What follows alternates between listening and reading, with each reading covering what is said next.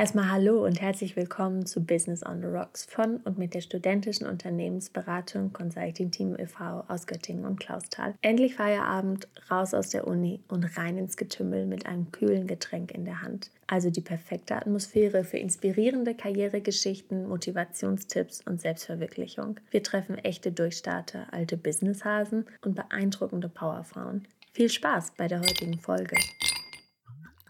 Cheers! Moin, Servus und Hallo. Schön, dass ihr wieder dabei seid bei einer neuen Folge. Heute mal in einem ganz anderen Themengebiet unterwegs und zwar eher im naturwissenschaftlichen Bereich. Wir haben heute einen ganz besonderen Gast dabei mit einem super spannenden Thema. Sophie und ich sind mal wieder ganz aufgeregt und sehr gespannt, wohin die Reise uns denn heute führen wird. Und ich hoffe, euch gefällt die heutige Folge. Am besten starten wir einfach wie jedes Mal damit, dass wir euch kurz unseren Gast vorstellen und dann unser Gast auch selber noch mal ein bisschen erzählen kann, was denn so gerade der aktuelle Start ist. Heike, schön, dass du da bist und dass du dir die Zeit für uns genommen hast. Am besten erzählst du gleich einmal kurz selber, wer du bist, woher du kommst und was du machst. Und natürlich darf auch unsere typische Frage nicht fehlen. Und zwar, was ist dein liebstes Afterwork-Getränk? Oha, so viele Fragen auf einmal. Also erstmal fange ich damit an, Hallo zu sagen. Ich freue mich auch total dabei zu sein. Und ich bin Heike Vesper. Ich bin von der Ausbildung her Biologin mit dem Schwerpunkt Meeresbiologie. Ich arbeite für die Umweltschutzorganisation WWF. Das ist der Worldwide Fund for Nature. Und ich leite dort äh, die Meeresschutzarbeit für den WWF Deutschland. Und mein liebstes Afterwork-Getränk ist tatsächlich Gin Tonic. Ja, Gin Tonic, herrlich, damit kann man auf jeden Fall nie was falsch machen. Das ist ja ein absoluter Klassiker. Schade, dass wir jetzt nicht zusammen hier einen Gin Tonic trinken können. Es gibt auch einen sehr guten Gin aus Göttingen, aber mit Corona, Social Distancing und alles, das sollte man ja immer noch im Hinterkopf behalten. Vielleicht irgendwann anders, das wäre ja wirklich cool. Ja, das fände ich auch viel besser auf jeden Fall. Dieses ganze Virtuelle ist doch irgendwie auf Dauer, ja, wie Essen ohne Geschmack, finde ich. Macht satt, aber hat irgendwie nicht denselben Stellenwert.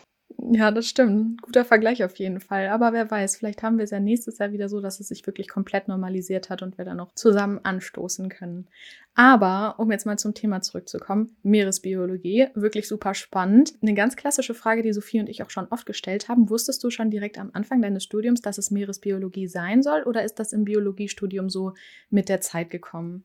Ich habe deshalb angefangen, Biologie zu studieren, weil ich Meeresbiologie machen wollte. Ich bin, oh, ich wusste ganz lange nicht irgendwie, was ich eigentlich wirklich werden will. Und ich habe dann aber innerhalb des Studiums irgendwie festgestellt, dass es auch noch so andere Aspekte innerhalb der Biologie gibt, die mich wirklich sehr faszinieren. Und das ist diese ganze Funktionalität des Lebens. Und gerade wenn man sich so biochemische Prozesse anguckt, ob bei uns im Körper oder Photosynthese oder solche Dinge, sind so komplex. Und wenn nur ein einziger winziger Baustein fehlen würde oder nicht so funktioniert, wie es vorgesehen ist, dann würde das ganze System nicht funktionieren. Und dieses, diese Molekularbiologie, Mikrobiologie, das fand ich mega spannend. Aber am Ende ähm, hat dann doch die Leidenschaft fürs Meer gesiegt und ich habe dann den Schwerpunkt Meeresbiologie dazu genommen. Und weiter so ein bisschen im Lebenslauf orientiert, wie kam es dann, dass du beim WWF arbeitest und genau, einfach, wie hat sich das ein bisschen weiterentwickelt? Ach du liebe Zeit, ich bin da echt ein ganz untypisches Beispiel eigentlich für den. Das lieben wir, weil das ist so, das zeigt so diese Diversität des Lebens manchmal. Ja, und dabei ganz unspektakulär. Also ich habe äh, ich hab Meeresbiologie studiert, irgendwie, weil ich alles über das Meer wissen wollte. Ich war geglaubt, dass ich auf jeden Fall den Forschungsweg einschlagen werde, weil dieses ne, sich immer tiefer rein vergraben, irgendwie noch mehr Antworten irgendwie zu finden, das war so mein Ding. Und im Verlauf des Studiums habe ich dann aber festgestellt, dass ich eine ganz andere Stärke habe und dass meine, meine Stärke viel mehr darin liegt, Wissenschaft zu vermitteln oder sagen wir mal so, von der Erkenntnis ins Handeln zu kommen. Und habe ich dann so ein bisschen halb verloren mitgesessen und dachte, oh Gott, was mache ich denn damit? Und das Berufsbild für Biologinnen ist ja enorm breit. Und zum Ende meines Studiums gab es aber so eine Vorlesungsreihe, wo quasi unterschiedliche mögliche ArbeitgeberInnen sich vorgestellt haben, irgendwie was man denn so machen kann mit so einem Abschluss. Und da war ein Vertreter für den WWF dabei. Und das fand ich sehr spannend. Ansonsten kannte ich Greenpeace und das wäre so auch der Weg gewesen, den ich gerne eingeschlagen hätte. Der WWF hat aber zu dem Zeitpunkt dann auch noch eine Praktikantin gesucht und das passte genau mit dem Ende meines Studiums zusammen. Und ich habe wirklich, ich glaube, zwei Wochen nach Ende ein Praktikum angefangen beim WWF und das war 1999 und seitdem arbeite ich da. Und es war nie so geplant und die Freunde von mir würden mich immer charakterisieren als jemand, der sich sehr schnell langweilt. Irgendwie passt also eigentlich nicht so dazu, zumindest oberflächlich, aber ich habe wirklich mich noch nie gelangweilt in diesem Job. Das hört sich eigentlich echt nach der perfekten Fügung an. Ich glaube, davon träumen sehr viele, dass es nach dem Studium sich wirklich von alleine auch so gibt und man direkt bei dem Arbeitgeber glücklich ist und dort auch die ganze Zeit bleiben kann. Ich weiß nicht, ich habe so ein bisschen das Gefühl, dass das so ein veraltertes Modell ist. Zumindest bei meinen Eltern war das so, dass man das angestrebt hat, ne? quasi von der Lehre irgendwie bis zum Ende irgendwie dann in einem Betrieb zu sein und diese Loyalität irgendwie auch zu haben. Und meine Generation war aber schon eher davon geprägt, also erstmal einen Haufen Praktika irgendwie zu machen, bevor man überhaupt Fuß fasst passt und dann doch relativ häufig auch zu wechseln. Und man sagt ja auch so klassisch, ne, wer Karriere machen will, dann bist du so vier, fünf Jahre bist du äh, auf einer Station und dann wechselst du eigentlich in die nächste Ebene. Ähm, ich habe beim WWF alles gefunden, was ich gesucht habe und vor allen Dingen viele Optionen, viele Freiheiten, viel Vertrauen, einen guten Umgang, eine internationale Bühne, auf der man agieren kann und eine Organisation zu finden, die sozusagen mehr als das zu bieten hat, irgendwie, das ist einfach auch unglaublich schwer. Und offensichtlich hat der WWF auch in mir etwas gefunden, wo er das Gefühl hatte, okay, da ist noch Potenzial drin, äh, mit der arbeiten wir noch ein bisschen länger. Ist ja gegenseitig.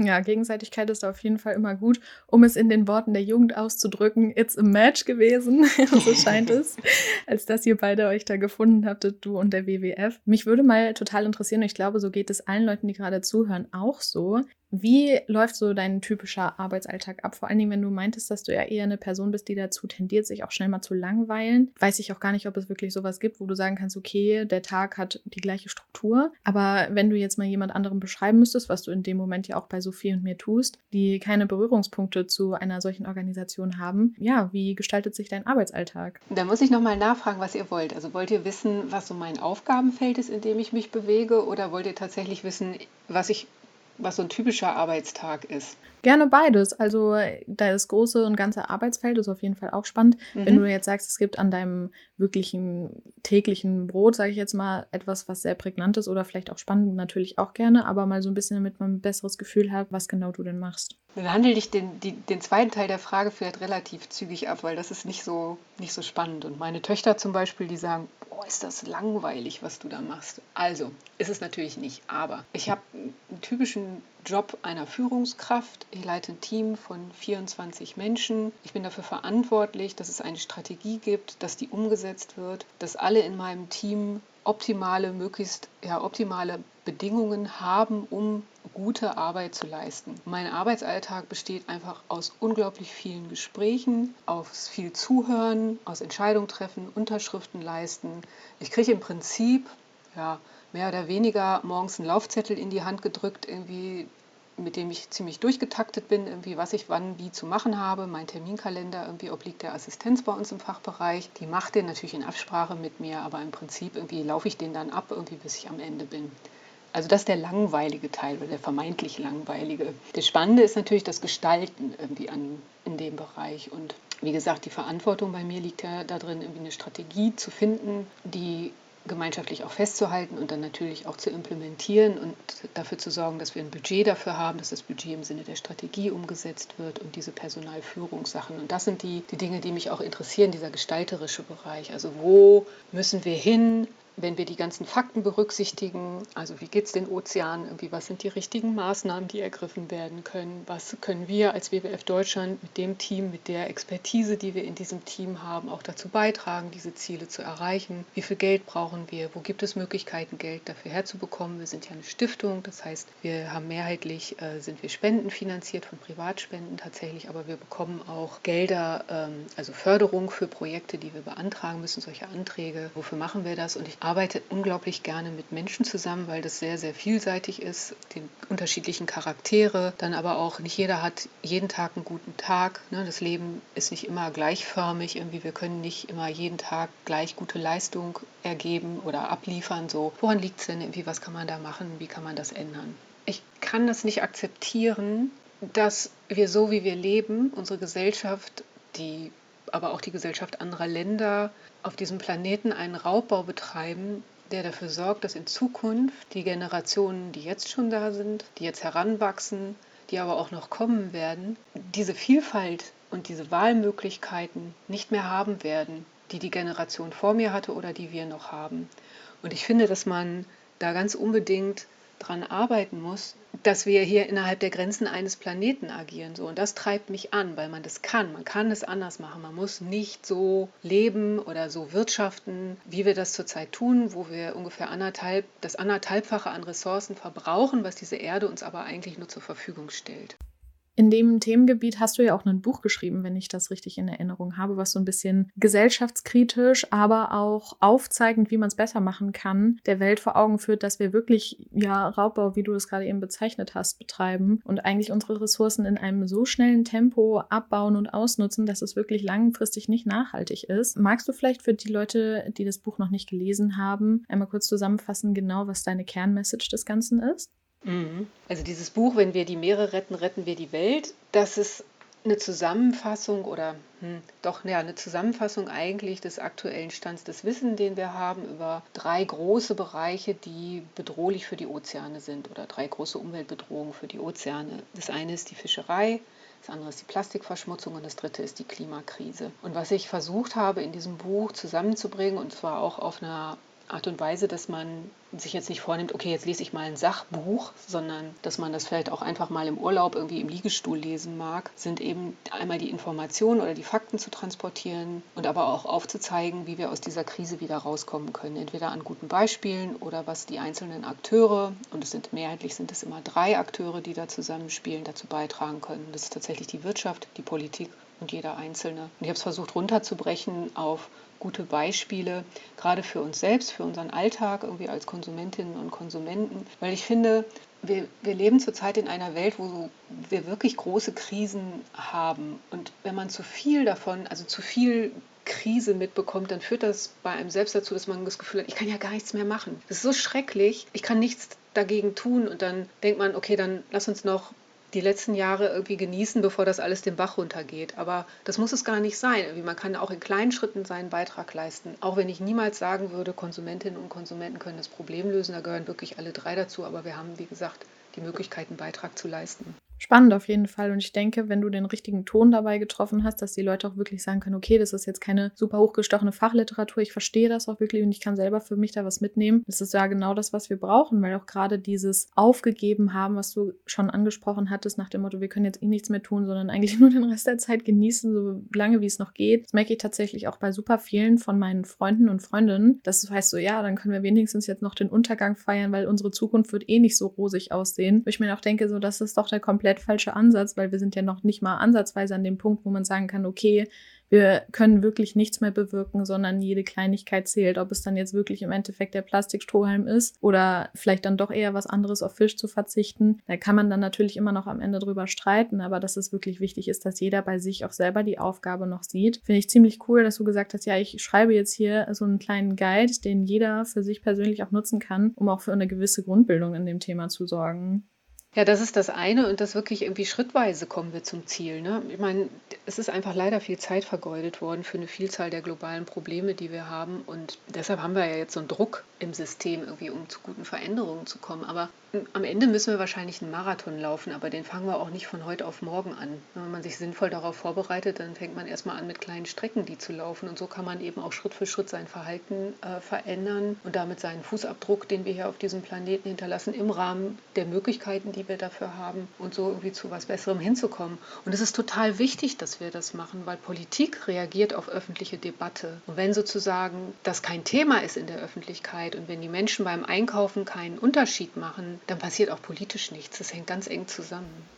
Da sprichst du auf jeden Fall was richtig Gutes an. Sophie und ich haben nämlich, bevor wir hier unsere Aufnahme gestartet haben, haben wir noch darüber gesprochen, dass es wirklich sehr spannend wäre, mal die Meinung von einer Fachfrau zu hören zu der ganzen Fridays for Future Bewegung. Das zielt ja auch ein bisschen darauf ab, dass man sagt, okay, die Jugend möchte gehört werden, uns ist das wichtig, diese ganze Klimaneutralität oder generell da einen positiven Impact zu schaffen. Das ist für viele Leute sehr wichtig, was aber doch auch von Älteren teilweise sehr kritisch erachtet wird und dann so nach dem Motto, ja, das bewirkt auch eh nichts. Das Einzige, wo man den Unterschied machen kann, ist, indem man eine richtige Partei für sich wählt. Wie stehst du zu dem ganzen Thema? Ich finde es großartig, dass es Fridays for Future gibt. Das ist super wichtig. Das ist auch was, was viele Jahre im Umweltbereich tatsächlich gefehlt hat. Ja, das ist eine überhaupt, also wir hatten in den 70er Jahren irgendwie die Friedensbewegung, dann gab es die Anti-Atomkraftbewegung und die haben alle am Ende tatsächlich viel erreicht. Nicht immer das, was sie gerne insgesamt gehabt hätten. Es ist nicht so, dass wir keine Probleme mehr in dem Bereich hätten, aber sie haben die Sachen nach vorne gedrückt. Und für die ganze Umweltfrage hat das komplett gefehlt. Viele, viele Jahre lang. Und mir gibt es als Umweltschützerin total Rückenwind, dass die Jugend draußen ist und für ihre eigene Zukunft eingesteht. Und dass das viel Kritik erntet, das ja, finde ich jetzt auch nicht überraschend, weil es natürlich unbequem. Ja, die sind laut, die sind immer da, die haben jetzt auch nicht nach dreimal aufgehört, die sind auch nicht perfekt. Also nicht jeder, der sich für Fridays organisiert, irgendwie hat schon sein ganzes Leben quasi auf 100% Nachhaltigkeit umgestellt. Müssen sie auch nicht. Oft wird Fridays auch vorgeworfen, ja, ihr kommt ja immer nur mit dem, was alles nicht geht, aber wie soll es denn gehen? Irgendwie, ihr müsst die Vorschläge bringen und das sehe ich überhaupt nicht so. Das sind Kinder und Jugendliche, die noch auf dem Weg sind und jetzt wollen die auf einmal Lösungen für Probleme bringen, die in den letzten 20, 30, 40 Jahren der Klimaforschung und der Beschäftigung mit der Klimakrise selbst die Fachleute nicht gebracht haben, ja, die Ausbildung dafür gemacht haben, die studiert haben, sozusagen die Klügstköpfe haben das Problem nicht lösen können und jetzt wird sozusagen dieser Bewegung vorgeworfen, dass sie irgendwie nicht mit Lösungen kommt und das kann es echt nicht sein. Ich finde, die Rolle, die Fridays hat, ist uns immer wieder daran zu erinnern, dass wir die Verantwortung tragen dafür, wie die Zukunft gestaltet wird und dass die Zukunft jetzt entschieden wird und nicht irgendwann. Natürlich ist es wichtig, wählen zu gehen und die Partei zu wählen, die in ihrem Wahlprogramm das abbildet, was einem selbst am allerwichtigsten ist. Und ich finde, wie die Zukunft sich auf dieser Erde gestaltet und wie die Zukunft, wie gesagt, für die Generation, die jetzt da ist, heranwächst oder die, die noch kommen werden, wie die sich gestalten wird, halte ich für eine der absolut wichtigsten Entscheidungen, die man als erwachsener Mensch, als Wahlberechtigte, Berechtigter treffen muss. Was wäre denn ein Wunsch von dir an Seiten so ein bisschen die Gesellschaft oder auch an junge Menschen, sich mit dem Thema damit zu befassen oder wie Gesellschaft sich mit dem Thema befassen sollte? Gibt es da irgendwie eine Kernidee, die du hast oder ein Kernelement, was du gerne stärker nochmal vermitteln würdest? Also außer sich zu engagieren, das halte ich für wichtig und zwar egal, auf welchem Level man das macht. Ne? Die einen gehen auf die Straße, die anderen machen das in ihrem eigenen Umfeld oder im privaten Kreis. Irgendwie ich glaube, dass nichts von dem vertan ist und dass es wichtig ist, irgendwie diese Überzeugungsarbeit zu leisten. Ich glaube, was wir ganz dringend brauchen, ist eine andere Vorstellung von dem, was ein gutes Leben ist. Und viele, ach ja Gott, die letzten ich weiß gar nicht, ich glaube, seit den Nachkriegsjahren irgendwie ist es einfach davon geprägt, dass nur mehr gut ist. Ne, dass ich, wenn ich mehr besitze, wenn ich mehr Geld habe, wenn ich größeres Haus habe, mehr Autos, mir leisten kann, einfach an schönen Dingen, wenn ich mehr Freizeit mir kaufen kann, tolle Reisen dann, dann ist das ein gutes Leben. Und das dieses immer nur mehr ist gut, irgendwie das ist genau das, was eben zukünftig nicht tragfähig ist, weil wir, wie gesagt, eben totalen Raubbau an den Ressourcen dieser Erde gemacht haben, wir aber abhängig sind von einer intakten Natur. Das hat Covid-19 hat das gezeigt. Das zeigt uns aber auch die Klimakrise, die Flutkatastrophe in diesem Jahr oder die Dürresommer, die vorher da waren. Irgendwie, wenn es uns schon nicht interessiert, wie es in anderen Ländern aussieht, ne, dann hier in Deutschland. Und das wie gesagt, gut nicht immer mehr ist, irgendwie da müssen wir hin. Und sich selber darüber Gedanken zu machen und auch die Debatten darüber zu führen, was heißt denn das? Ne, was heißt das für uns? Wo müssen wir da hingehen? So, das halte ich für zentral wichtig. Und das ist im privaten Bereich so, aber ich finde auch, dass die Politik uns das schuldig ist, uns da auch Ideen zu geben ne, auf eine lebenswerte Zukunft. Wie kann denn das aussehen, irgendwie, auch wenn das total viel Mühe ist, irgendwie da hinzukommen? Aber dann ist es doch leichter, wenn man eine Vision hat, wo man hingeht, für das man das dann gerne investiert und gerne macht. Bist du für die Ansicht, die du damit vermittelst, dass man sich selber auch mal ein bisschen vor Augen führen sollte, okay, was brauche ich wirklich und was möchte ich eigentlich nur haben, weil so ein allgemeines Konsumbild herrscht nach dem Motto more is more. Wirst du dafür oft kritisiert, so eine gewisse ja, Bescheidenheit dann auch zu propagieren? Ich werde natürlich dann immer sofort gefragt, was machst du denn alles nicht? Und worauf verzichtest du denn alles? Und natürlich bin ich nicht perfekt, aber tatsächlich versuche ich das schon selber im Rahmen meiner Möglichkeiten, also auch ne, jedes Jahr ein bisschen mehr umzusetzen. Und ich finde, dass wir uns das ganz dringend fragen müssen. Was brauche ich denn wirklich? Ist das wirklich notwendig? Und selber denken und selber darüber nachdenken, wie mache ich das jetzt, weil mir das vermittelt wird, dass das gut ist oder weil ich das selber brauche. Und ich glaube, es gibt bestimmt die Leute, für die Natur keinen Wert hat, ja, die irgendwie eher froh sind, wenn sie in einem insektenfreien, klimatisierten Raum sitzen. Aber das wird uns alles nicht helfen. Wir, wir sind als Mensch nicht so besonders gut anpassungsfähig äh, wie für solch stark veränderten ja, Umweltfaktoren, die auf uns zukommen. Also alles, was über 40 Grad äh, an Temperatur liegt, zum Beispiel, das kommen wir nicht gut drauf klar, einfach mit unserem Kreislauf. Wir können nicht so viel Sonneneinstrahlung vertragen, irgendwie übermäßig Regen, irgendwie dann sehen wir, was das irgendwie auch an Infrastrukturschäden irgendwie her So, und aber immer den Blick sozusagen nur auf geht nicht oder oh Gott, wie schrecklich ist zu richten, ja, das, das hilft halt nicht, die Motivation zu halten. Und deshalb erzähle ich auch immer gerne von den Dingen, wo wir schon erfolgreich waren und welche Krisen wir alle gemeistert haben. Ja, ich glaube positiv. Sorry, Sophie.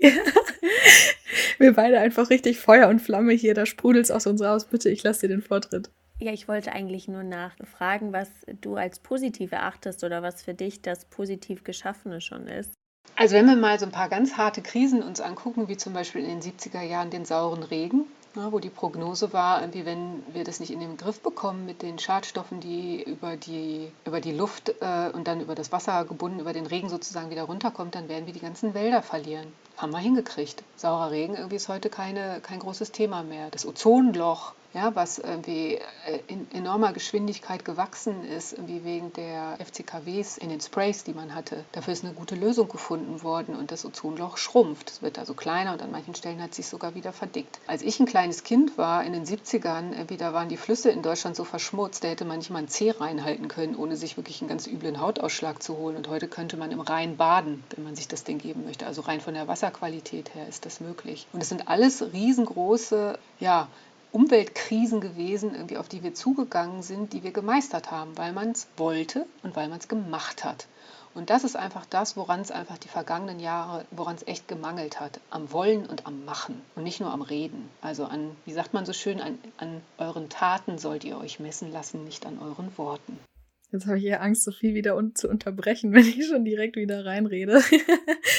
Spannend auf jeden Fall. Also die ganzen drei Punkte, die du gerade angesprochen hast, das war mir tatsächlich nicht bewusst, dass wir auf dem Gebiet schon Erfolge einsammeln konnten. Und dass der Rhein früher so schmutzig war, dass man da nicht hätte reingehen können, das wusste ich tatsächlich auch nicht. Ich kann mir vorstellen, dass es auch ein bisschen damit zusammenhängt, wenn man sich jetzt mal so die Nachrichten anguckt. Klar, so in den 15 bis 20 Minuten, die man sich die Nachrichten anschaut, kann man natürlich nicht alle Sachen, die auf der Welt gerade am Laufen sind, wirklich unterbringen. Aber es sind halt meistens Sachen, die im negativen Sinne auffallen. Mittlerweile Mittlerweile gibt es tatsächlich auch ein, zwei Magazine oder Online-Portale, Formate, die sich auf die Verbreitung von positiven Meldungen ja, beschränkt haben oder halt mehr die positiven Sachen an den Mann oder an die Frau bringen möchten. Und da hat man viel mehr das Gefühl so, hey, ja, wir können eine Zukunft haben, was ich mache, das hat auch nur positive Auswirkungen, das ist nicht alles nur für die Katz. Ich das Gefühl habe, dass manchmal einfach so eine gewisse Untergangsstimmung herrscht nach dem Motto, ich weiß gar nicht, wo ich hingucken soll, überall nur Probleme, wovor sollen wir denn überhaupt anfangen? Da mache ich lieber am besten gar nichts.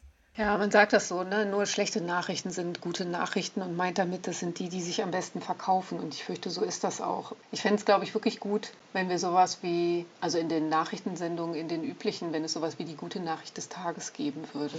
Genau aus dem Grund, irgendwie, weil immer nur mit Problemen konfrontiert zu sein und Krisen, irgendwie, das macht hoffnungslos. Und man vergisst darüber, was an Dingen schon erreicht wurde und dass es sich lohnt, sich zu engagieren. Und das wäre meiner Meinung nach hilfreich, das zu haben.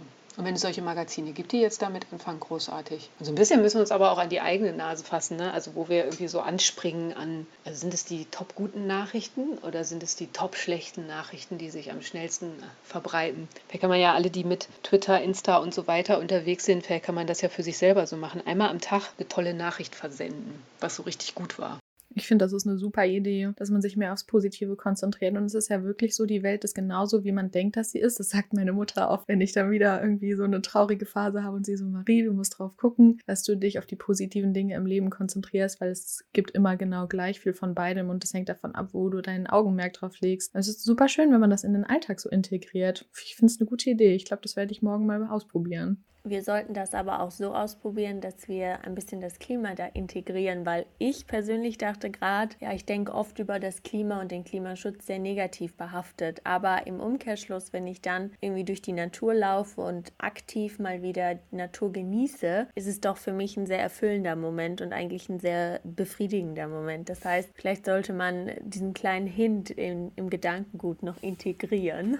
Ganz unbedingt. Es gab jetzt zu Corona-Zeiten natürlich unglaublich viele schlechte Dinge. Ja, und ich will es überhaupt nicht versuchen, jetzt äh, mit so einem rosaroten Anstrich zu versehen oder solche Dinge. Aber was wirklich aufgefallen ist, dass äh, wie zu einer Zeit, wo wir sozusagen gar keine anderen Ablenkungen mehr haben konnten oder durften, dass die Leute unglaublich viel rausgegangen sind und unglaublich viel in der Natur waren. Man kann irgendwie überhaupt gar keine Fahrradteile mehr kaufen, ne, weil irgendwie die Leute alle ihre Räder irgendwie fit gemacht haben oder sich gute Räder gekauft haben, um draußen zu sein. Ich weiß hier, ich habe einen Hund, mit dem ich spazieren gehe.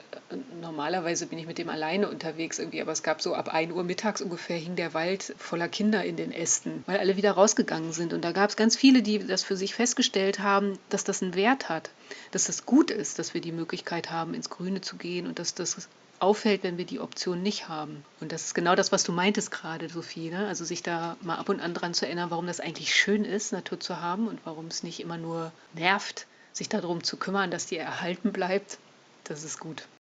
Ja, man kann ja auch gerade so eine gewisse Stadtflucht beobachten, wo die meisten Leute gemerkt haben, hm, auf dem Land zu wohnen oder in den Vororten zu wohnen, das ist tatsächlich doch gar nicht so schlecht, weil man dann seinen Garten haben kann, ein bisschen mehr den Naturbezug, ein bisschen mehr Ruhe und auch bessere Luft als in der Innenstadt. Ich finde es ganz spannend zu beobachten, dass vor allen Dingen auch tatsächlich jüngere Menschen auch wenn es dann immer heißt, so ja, die Jugend zieht in die Stadt, dass es dann doch heißt, so ja, vielleicht möchte ich doch einfach in den Vororten wohnen, weil da habe ich dann doch das Beste von beiden Welten erreichbar.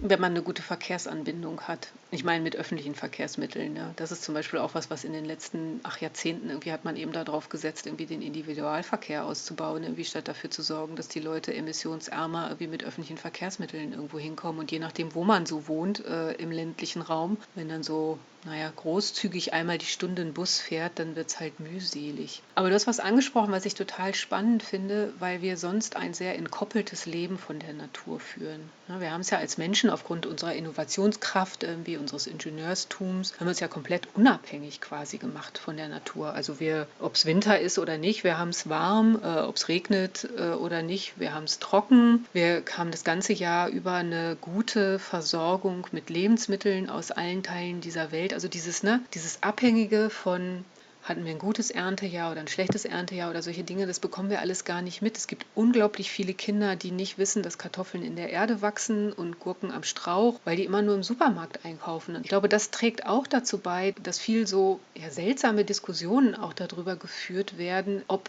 wir denn quasi eine intakte Natur und eine intakte Umwelt brauchen. Das irritiert mich immer. Ja, das glaube ich. Aber dafür gibt es dann ja zum Beispiel solche schönen Sachen wie Urban Gardening, was sich momentan auch an größerer Beliebtheit erfreut, wo die Leute wirklich gemerkt haben, das ist eigentlich echt ziemlich cool, wenn ich was selber angepflanzt habe und ich kann dem beim Wachsen zuschauen und dann am Ende auch die Früchte von der Arbeit im wahrsten Sinne des Wortes ernten und genießen. Und da schmeckt man natürlich auch einen totalen Unterschied. Und ich freue mich immer, wenn ich eine Zitrone von meinem kleinen Bäumchen verwenden kann. Dann pflegst du ihn gut, das ist gut. Ich gebe mir zumindest große Mühe. Bisher hat er sich noch nicht beschwert, aber jetzt bei den kalten Temperaturen dachte ich mir auch so, ja, okay, muss man mal ein bisschen extra Fürsorge zeigen. wahrscheinlich die Zeit, wo er jetzt bald mal nach innen umziehen muss. Ich habe ihn tatsächlich gestern reingestellt. Mit den kalten Nächten jetzt, ja. Aber du hast gerade was angesprochen und zwar so ein bisschen den Bezug der Jugend zur Natur. Und vorhin hattest du erwähnt, dass du zwei Töchter hast. Führt ihr ja auch entsprechende Diskussionen am Küchentisch. Ich kann mir vorstellen, dass es nochmal ganz anders ist, wenn die Mutter dann auch wirklich bei einer Organisation arbeitet, die sich sehr viel mit Umweltschutz und vor allen Dingen auch Meeresschutz befasst. Habt ihr dann teilweise auch so richtige Fachdiskussionen oder interessieren sich die beiden da nicht so für? Doch haben wir tatsächlich. Ich habe auch mal geglaubt, dass meine Kinder sich bestimmt überhaupt nicht für dieses Thema interessieren, weil es so, ja, natürlich so präsent für sie ist, ja, weil mir das ein Herzensanliegen ist und wir natürlich, also ich das Thema dann auch oft selber mit reinbringe, aber tatsächlich ist es so gewesen, dass ähm, wir als Eltern irgendwie von unseren Kindern da eher auch nochmal gechallenged worden sind. Ne? Also ich habe lange Fleisch gegessen zum Beispiel und bis vor ein paar Jahren äh, unsere große Tochter dann irgendwann mal gesagt hat, sag mal, du bist doch Umweltschützerin, ey, wie, wie kann denn das sein? Irgendwie, komm, wir gucken nochmal irgendwie den CO2-Fußabdruck an, irgendwie, dann sag mir nochmal, warum genau du das eigentlich machst. Und das hat dann schon nochmal auch zu Verhaltensänderungen geführt, das immer wieder in Frage gestellt zu bekommen. Ne? Zu sagen, irgendwie gerade du, die das doch so weiß, irgendwie, warum machst du das noch so? Und am Ende haben wir dann irgendwie eine vegetarische, dann eine vegane Phase. Jetzt sind wir wieder in der vegetarischen Phase, irgendwie, aber auch mit echt wenig Milchprodukten, weil es tatsächlich also herausgekommen ist aus diesen Diskussionen, die wir darum geführt haben und sie auch gesagt hat, das findet sie nicht, also das kann sie nicht verstehen irgendwie und es wäre irgendwie so wichtig, diesen Beitrag zu leisten und sie hat einfach recht damit. Sie hat einfach echt recht. Und das meine ich, ne, mit dem, wie man erwartet immer von Leuten, die in einem bestimmten Bereich arbeiten oder so wie Fridays for Future, die sich für irgendwas engagieren, dass sie dann zu 100 Prozent irgendwie gut sind. Aber bei mir funktionieren so Verdrängungsmechanismen natürlich genauso gut wie bei anderen Leuten auch. Und es war eine sehr spannende Auseinandersetzung, die wir da miteinander hatten. Ich fand es echt gut. Also ist so ein bisschen, wenn man so raushört, ein ja, was heißt ein Learning? Das klingt immer so blöd, aber dieses konstante Hinterfragen, sein persönliches Verhalten auch hinterfragen, etwas, was du gerade durch deine beiden Töchter gelernt hast und auch sozusagen mitnimmst, auch für andere Situationen im Alltag? Ich würde sagen, noch mal mehr. Also das ist, ich finde, dieses sich immer wieder hinterfragen, ist ja was, von dem man weiß, dass das gut ist. Aber so wie bei allen Dingen, ich weiß auch, dass es gut ist, ja, den Gin Tonic nach der Arbeit vielleicht nicht zu trinken. Oder den Kuchen heute Mittag, den ich hatte, hätte ich vielleicht auch besser nicht essen sollen. Vergisst man aber gerne mal, ne? weil man möchte sich da in dem Moment nicht dran erinnern. Und so damit konfrontiert zu werden, das ist einfach gut. Und sich immer wieder damit auseinanderzusetzen und auch festzustellen, also zum Beispiel, ich hatte auch früher in meinem Leben schon eine vegetarische Phase. Ich fand es wirklich viel mühseliger, als das heute ist, irgendwie mit den ganzen ganzen Ersatzprodukten, die du sozusagen so kriegen kannst. Irgendwie da ist selbst vegan irgendwie nicht mehr so eine schreckliche Herausforderung. Oder was heißt schrecklich? Jetzt mache ich es gleich schon wert. Also nicht mehr so eine starke Herausforderung, irgendwie wie das vor zehn Jahren noch gewesen ist. Es entwickelt sich total weiter. Das stimmt absolut. Wenn man deinen Namen bei Google eingibt, das gebe ich zu, habe ich heute natürlich in Vorbereitung auf die Folge gemacht, dann sieht man dich öfter in Talkshows, dass du öfter dazu Gast bist. Ist das auch nochmal eine Quelle des Feedbacks, so wie du es vielleicht von zu Hause mitnimmst? Oder worum geht es dir dabei? Was ist da deine Motivation dahinter? Weil ich persönlich glaube, würde ich sagen, ich würde mich da nie selber so richtig sehen, weil ich diese Konfrontation irgendwie scheuen würde. Aber was ist da der Antrieb? Ich glaube, erstmal ist es so, dass ich mir ja nicht aussuche, in welcher Talkshow ich sitze, sondern ich werde eingeladen, wenn Sie ein Thema haben, wo Sie glauben, dass ich eine Expertise mitbringe, die eine Bereicherung für die Sendung ist. Und ja, es ist natürlich super, äh, zu sowas eingeladen zu werden und gerade auch in den Diskurs zu gehen, gerade mit anderen, die andere Meinungen vertreten und das da zu debattieren. Denn ich bin ein großer Fan der Demokratie und Debatte ist irgendwie ein essentieller Bestandteil von Demokratie, dieses sich aneinander reiben, sich auseinandersetzen, den Konsens zu finden oder den Kompromiss irgendwie zu suchen. Das ist das, was wir unbedingt tun müssen. Und wenn das in Talkshows kommt oder überhaupt im Fernsehen aufgegriffen wird, dann kann man damit natürlich irgendwie viele Menschen erreichen. So, da kann man andere Leute zum Nachdenken anregen. Oder dann oft ziehen solche Talkshows dann auch viel E-Mail-Verkehr zum Beispiel nach sich, ne, wo Leute mich anschreiben irgendwie und dann nochmal was fragen oder sagen, äh, das wäre mir auch wichtig gewesen, warum haben Sie das denn jetzt nicht gebracht oder so. Und dann kommen auch ganz neue Aspekte irgendwie mit da rein. Irgendwie dann entwickelt sich daraus was total Großartiges. Und konfliktscheu darf man nicht sein, wenn man im Umweltschutz arbeitet. Ich würde mal sagen, in einem Raum voller Menschen, dann sind die Umweltschützer immer die, die anderer Meinung sind als alle anderen. Also das steht quasi in meiner Jobbeschreibung mit drin. Nicht die andere Meinung zu sein, aber darauf Acht zu geben, dass eben die, ja, die Naturschutzbelange einfach dann dort auch Gehör finden. Gut, das ist natürlich ein wahrer Punkt wahrscheinlich. Ich glaube, da hat eine Person, die BWL studiert, so wie ich, nicht so viel Konfrontation oder Reibung. Leider manchmal aber, muss ich ehrlicherweise gestehen, weil gerade das regt ja auch zum Andenken und Überdenken an noch. Aber glaubst du wirklich? Ich, ich hätte jetzt gedacht, Betriebswirtschaft studiert man ja, um Betrieb zu leiten am Ende oder in einer Führungsposition zu sein. Und das ist auch nicht konfliktarm, ganz bestimmt nicht. Kann ich mir nicht vorstellen, jedenfalls. Das stimmt, da hast du recht. Damit komme ich irgendwie als Student oder kommen wir als Studierende, äh, Marie und ich, aber nicht in Kontakt, weil es im Moment ein Studium ist, was, finde ich persönlich, mit kaum Konflikt oder kaum Reibung passiert. Es ist mehr ein wir nehmen an, was wir gelehrt bekommen. Und das ist ja gerade das Spannende, vielleicht deswegen auch in mhm. Fridays for Future, dass da diese Reibung entsteht, dass da dieses Nachdenken und Diskutieren entsteht. Ich glaube deshalb, oder das ist meine persönliche Meinung, zieht das auch irgendwie so viel Attraktion mit sich zu einem gewissen Grad weil es mal nicht dieses Mitlaufen ist, sondern dieses, ich habe eine mhm. Meinung und die wird gehört. Ich weiß nicht, ist aber meine persönliche Meinung und das ist etwas, das, glaube ich, bei uns im Studium ein bisschen fehlt. Dieses Feedback bei den Talkshows, ist das dann immer nur positiv? Weil ich könnte mir auch vorstellen, dass da natürlich ganz viel negatives Feedback kommt. Das ist so wie mit allem, was man so öffentlich macht. Ne? Das kennt ihr bestimmt. Ihr seid ja viel auf Social Media sicher unterwegs. Da gibt es immer Leute, die Kommentare von sich geben, die man dann besser ganz schnell wieder vergisst, weil es ja, weil es nichts mit der Sache zu tun hat, ja, sondern keine Ahnung, mit dem Äußeren, äh, mit dem Alter, mit der Organisation, für die man arbeitet oder solche Dinge. Und ich setze mich extrem gerne tatsächlich mit fachlicher Kritik auseinander. Lasse mir gerne sagen, irgendwie, dass wenn jemand der Meinung ist, dass ich da auf dem falschen Pfad bin oder äh, Argumente vergessen habe oder Tatsachen verdrehe oder solche Dinge, aber über meine Person oder mein Äußeres oder solche Dinge, da diskutiere ich nicht. Das wird geflissentlich ignoriert.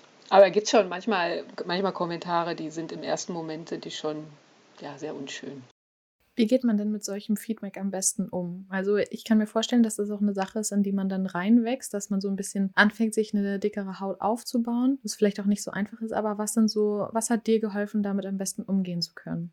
Drüber reden. Ich ähm, teile solche Sachen. Also auch meine Empörung über sowas teile ich natürlich in so einem Moment, wenn da einer schreibt, was hat denn die hässliche alte Frau in dieser Sendung zu tun oder so, dann, das, das nervt mich natürlich. Ja. sollen zuhören, was ich da sage und nicht meine Person kommentieren. Und das macht man natürlich am besten mit Freunden oder Menschen, die einem nahestehen. Und dann kriegt man auch ein Feedback dazu und sagen, ja, komm, vergiss es irgendwie, was hat denn das mit dir zu tun? Ja. Und dann kann man da wieder besser mit umgehen. Ja, ja, ich, ich glaube wirklich, dass Kommunikation, das ist ja auf vielen Ebenen, vor allen Dingen in der heutigen Gesellschaft, wo man sich dann doch mehr hinter seinem Profil im Internet verstecken kann und gar nicht mehr richtig lernen muss, auch mit seinem ganzen Wesen, mit seiner Person für das einzustehen, was man auch gerade gesagt hat und auch die Konsequenzen dessen zu tragen, dass das etwas ist, was viele Leute vielleicht auch nicht mehr in dem Maße, wie die Generation jetzt auch vielleicht von dir oder von unseren Eltern das gelernt haben, ohne das Handy, ohne die ganzen Social-Media-Kanäle, dass man das dann nochmal anders sich auch beibringen muss. Und ich merke das auf jeden Fall auch in Gesprächen mit Freundinnen oder mit Freunden, je nachdem. Einige sind dann ja vielleicht auch mehr in der Öffentlichkeit unterwegs oder haben vielleicht auch ihr eigenes Business, wo man dann auf einem Social-Media-Kanal die Produkte oder die Dienstleistungen auch anpreist. Dass es wirklich super schwierig ist, da zu differenzieren, werde ich jetzt auf professioneller Ebene kritisiert, werde ich als Person jetzt kritisiert, ist das etwas, was ich annehmen darf und was mir auch was bringen kann im Endeffekt oder ist das einfach nur jemand, der seinen Frust an mir ablässt? Und ich kann mir vorstellen, oder mir zumindest geht es oft so, dass das wirklich eine der größten Challenges der, meiner Generation ist. Ich glaube auch, dass, es, dass die Leute hemmungsloser sind, wenn man sich nicht direkt gegenübersteht. Ne? Und wenn man sich was ins Gesicht sagt, sozusagen, wenn man im persönlichen Kontakt miteinander ist, da ist die Hemmschwelle eine andere. Hoffentlich. Und hoffentlich bleibt das auch so. Aber ich glaube, dass einem in, im Arbeitsleben auch sonst solche Dinge begegnen können. Also ich kenne ach Gott, ey, was ich da an Sachen schon gehört habe. Also als, als Frau auch in reinen Männerrunden irgendwie gesessen zu haben, auch vor über zehn Jahren, irgendwie, wenn dann immer solche Sachen kommen wie, ach ja, wer schreibt denn jetzt hier Protokoll? Ach, Frau Vesper, wie Mädchen haben doch so eine schöne Handschrift, machen Sie das doch mal. Weißt du, so diese kleinen versteckten Fouls, die es so gibt. Mhm, Oder ich glaube, mhm. das, das Prägnanteste, was mal einer zu mir gesagt hat, als es wirklich hoch, hoch herging in der Diskussion, irgendwie, das war wirklich eine reine Männerrunde, auch deutlich älter als ich. Und ich mich dann da eingemischt habe in die Diskussion, die sie da geführt haben, hat zu mir gesagt, komm Mädchen, geh mal Blümchen pflücken. Dann ist es immer gut, das auch öffentlich zu machen. Also ich habe Kolleginnen und Kollegen, die zum Beispiel regionale Naturschutzarbeit machen, auch hier in Deutschland in Projekten, wie die dann in Sitzungen, also wirklich von hinten ins Ohr geflüstert bekommen haben, wie wenn ich dich erwische nachts auf der Straße, ich schlag dich tot und solche Dinge. Also das sind schon so Anfeindungen und die muss man öffentlich machen. Und zwar in dem Moment, in dem sowas gesagt wird, irgendwie, weil das geht überhaupt gar nicht. Und da muss man dann auch Vertrauen darin haben, dass die Gruppe, mit der man da zusammensitzt, irgendwie das auch entsprechend ächtet, sozial. Und dass jemand zurechtgewiesen wird, der solche Dinge sagt. Und sagen wir mal mit dem Protokoll, ne, da haben sich alle eingegriemelt und ich habe gesagt, nö, mache ich nicht. Und dann war es irgendwie gut. Mit den Blümchen war dann schon anders. Da gab es dann schon Murren aus der Gruppe. Und auch so, naja, das muss ja jetzt hier aber nicht sein. Und wie gesagt, und diese andere Geschichte, die einem Arbeitskollegen von mir passiert ist, der da wirklich äh, in Leib und Leben bedroht wurde, da ist dann die Sitzung unterbrochen worden ne? und der Mensch musste den Saal verlassen. Also das ist da, da sowas darf man nicht durchgehen lassen. Ich finde, wir müssen wirklich eine sachliche Auseinandersetzung führen. Also man sagt immer so hart in der Sache, aber persönlich sollte man doch mit Achtung und Respekt miteinander umgehen. Boah, das ist echt heftig. Also ich glaube, dass es wirklich in jedem Feld so ist, dass man als Frau nochmal ein bisschen eine schwächere Position hat, was eigentlich auch total, ja, nicht gerechtfertigt ist. Und ich glaube, da wandelt sich auch noch einiges, aber es ist leider momentan immer noch ein bisschen schwierig. Ich bin mir sicher, dass ich dafür alle Frauen in unserem Alter sprechen kann oder generell in allen Altersgruppen, dass es da diverse Dinge gibt, wo man sowas schon mal erfahren hat. Und dass es dann so ein bisschen der Moment ist, wo man sagen muss, diese Höflichkeit, die man vielleicht auch beigebracht bekommen hat in der Erziehung, die ja auch wichtig ist in vielen Lebenssituationen, dass man da einfach dann sagen muss, nee, die Zeit der Höflichkeit ist vorbei, du bist mir gerade blöd gekommen und total ungerechtfertigt und so diskriminiert zu werden oder teilweise auch wirklich schlimme Dinge sich anhören zu müssen, dass man sagen muss, ja, vielleicht muss ich dann doch später mal Angst haben, wenn ich die Person wiedersehe. Da ist dann echt die Zeit der Höflichkeit vorbei und da muss man auch mal auf den Tisch schauen. Aber ich finde es wirklich erschreckend, was man teilweise da für Stories mitbekommt.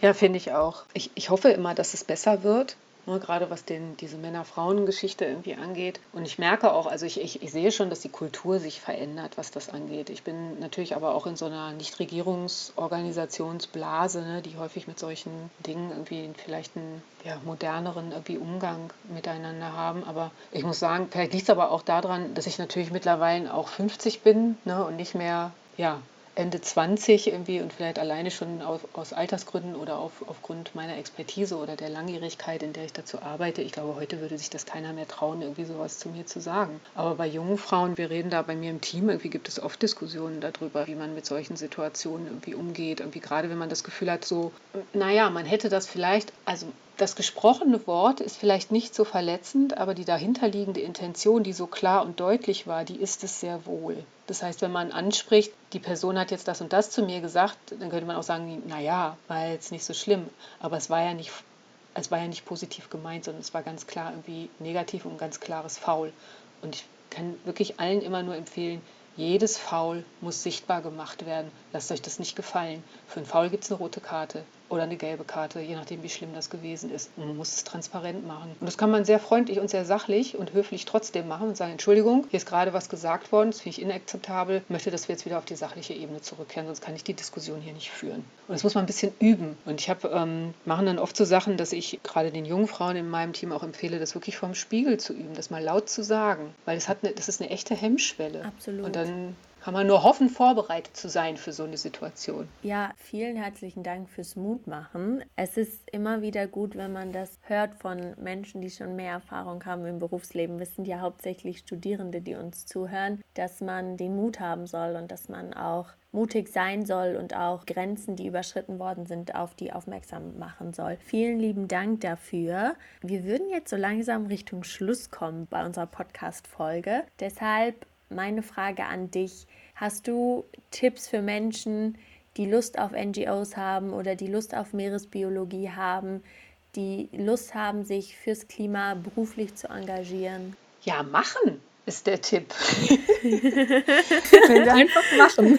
Nein, ich glaube, also es ist tatsächlich so, dass ich glaube, dass man sich auch von seiner Leidenschaft leiten lassen sollte in seiner Berufswahl und nicht nur von der Vernunft. Natürlich muss die Vernunft auch eine Sprechrolle irgendwie haben, aber sie sollte vielleicht nicht die allererste Stimme sein. Und man arbeitet in der Regel doch relativ lange in so einem Beruf. Was ja nicht heißt, wenn ich jetzt eine Ausbildung mache, dass ich bis zum Ende all meiner Tage in der gleichen Tätigkeit sitze. Ne? Es verändern sich ganz viele Sachen. Und in NGOs arbeiten Leute mit ganz vielen verschiedenen beruflichen Hintergründen. Also wir haben Leute, die Jura studiert haben, wir haben Politologen, Soziologen, Städteplaner, Geografen, was habe ich denn noch? Oh ja, äh, Sozial- und Erziehungswissenschaften zum Beispiel, aber auch ganz klassisch BWL studiert haben. Wie all solche Menschen engagieren sich in diesem Bereich und haben irgendwie dort ihren Platz. Und ich kann nur von mir sagen, und ich höre es von anderen auch, dass es einen hohen Befriedigungswert hat, wenn man das Gefühl hat, etwas Sinnvolles zu tun. Worin dieser Sinn liegt, das muss man natürlich für sich selber definieren. Kann auch definieren, mein Sinn liegt darin, weiß ich nicht, so viele Häuser wie möglich so teuer wie es geht zu verkaufen. Aber das ist sowas, was man für sich irgendwie selber feststeckt. Und wenn man sagt, okay, das ist jetzt aber mein Ding und ich brenne dafür, dann würde ich sagen, machen und guck irgendwie, wo dich das hinführt. Also ohne sich treiben zu lassen, sondern natürlich schon planvoll, aber doch auch mit dem Herzen bei der Sache zu sein. Ich glaube, das ist sehr wichtig, weil ich meine, wenn man nicht mit dem Herzen bei der Sache ist, dann kann man auch nicht wirklich gut sein in dem, was man tut. Ja, vielen lieben Dank für den Tipp. Ich glaube, das ist das Wahre oder das ist das Richtige. Marie, was wolltest du sagen?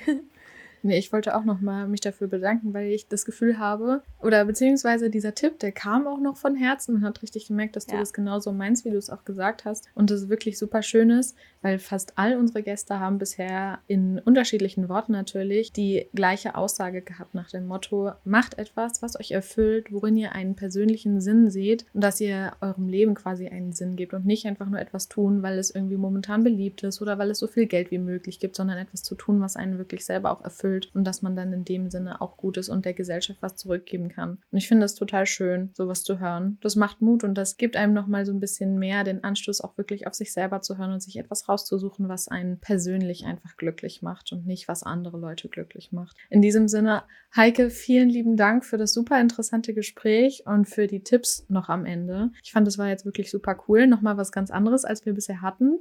Aber genau dafür warst du ja auch da. Danke, dass du dir die Zeit genommen hast und ich hoffe, du hattest auch ein bisschen Spaß. Nein, ich habe es super gerne gemacht und ich habe gar nicht gesehen, wie schnell die Zeit jetzt schon vergangen ist. Also von daher, es hat mir große Freude gemacht. Und ich hoffe immer noch auf den persönlichen Gin Tonic, sobald es wieder möglich ist, natürlich. Das wäre sehr cool, da kommen wir gerne drauf zurück. Und an, cool. Dank an euch, dass ihr mich gefragt Vielen habt. Vielen lieben Dank dir. Sehr gern. Sehr gerne, sehr gerne. Alles klar. Bis dann. Tschüss. Dann alles Gute. Tschüss. Tschüss. Du hast Anregungen, Kommentare oder Feedback zur aktuellen Folge? Dann kontaktiere uns gerne auf Instagram oder Facebook über das Kontaktformular unserer Website oder ganz oldschool per E-Mail. Alle Kontaktinfos sind in den Show Notes verlinkt. Bis zum nächsten Mal.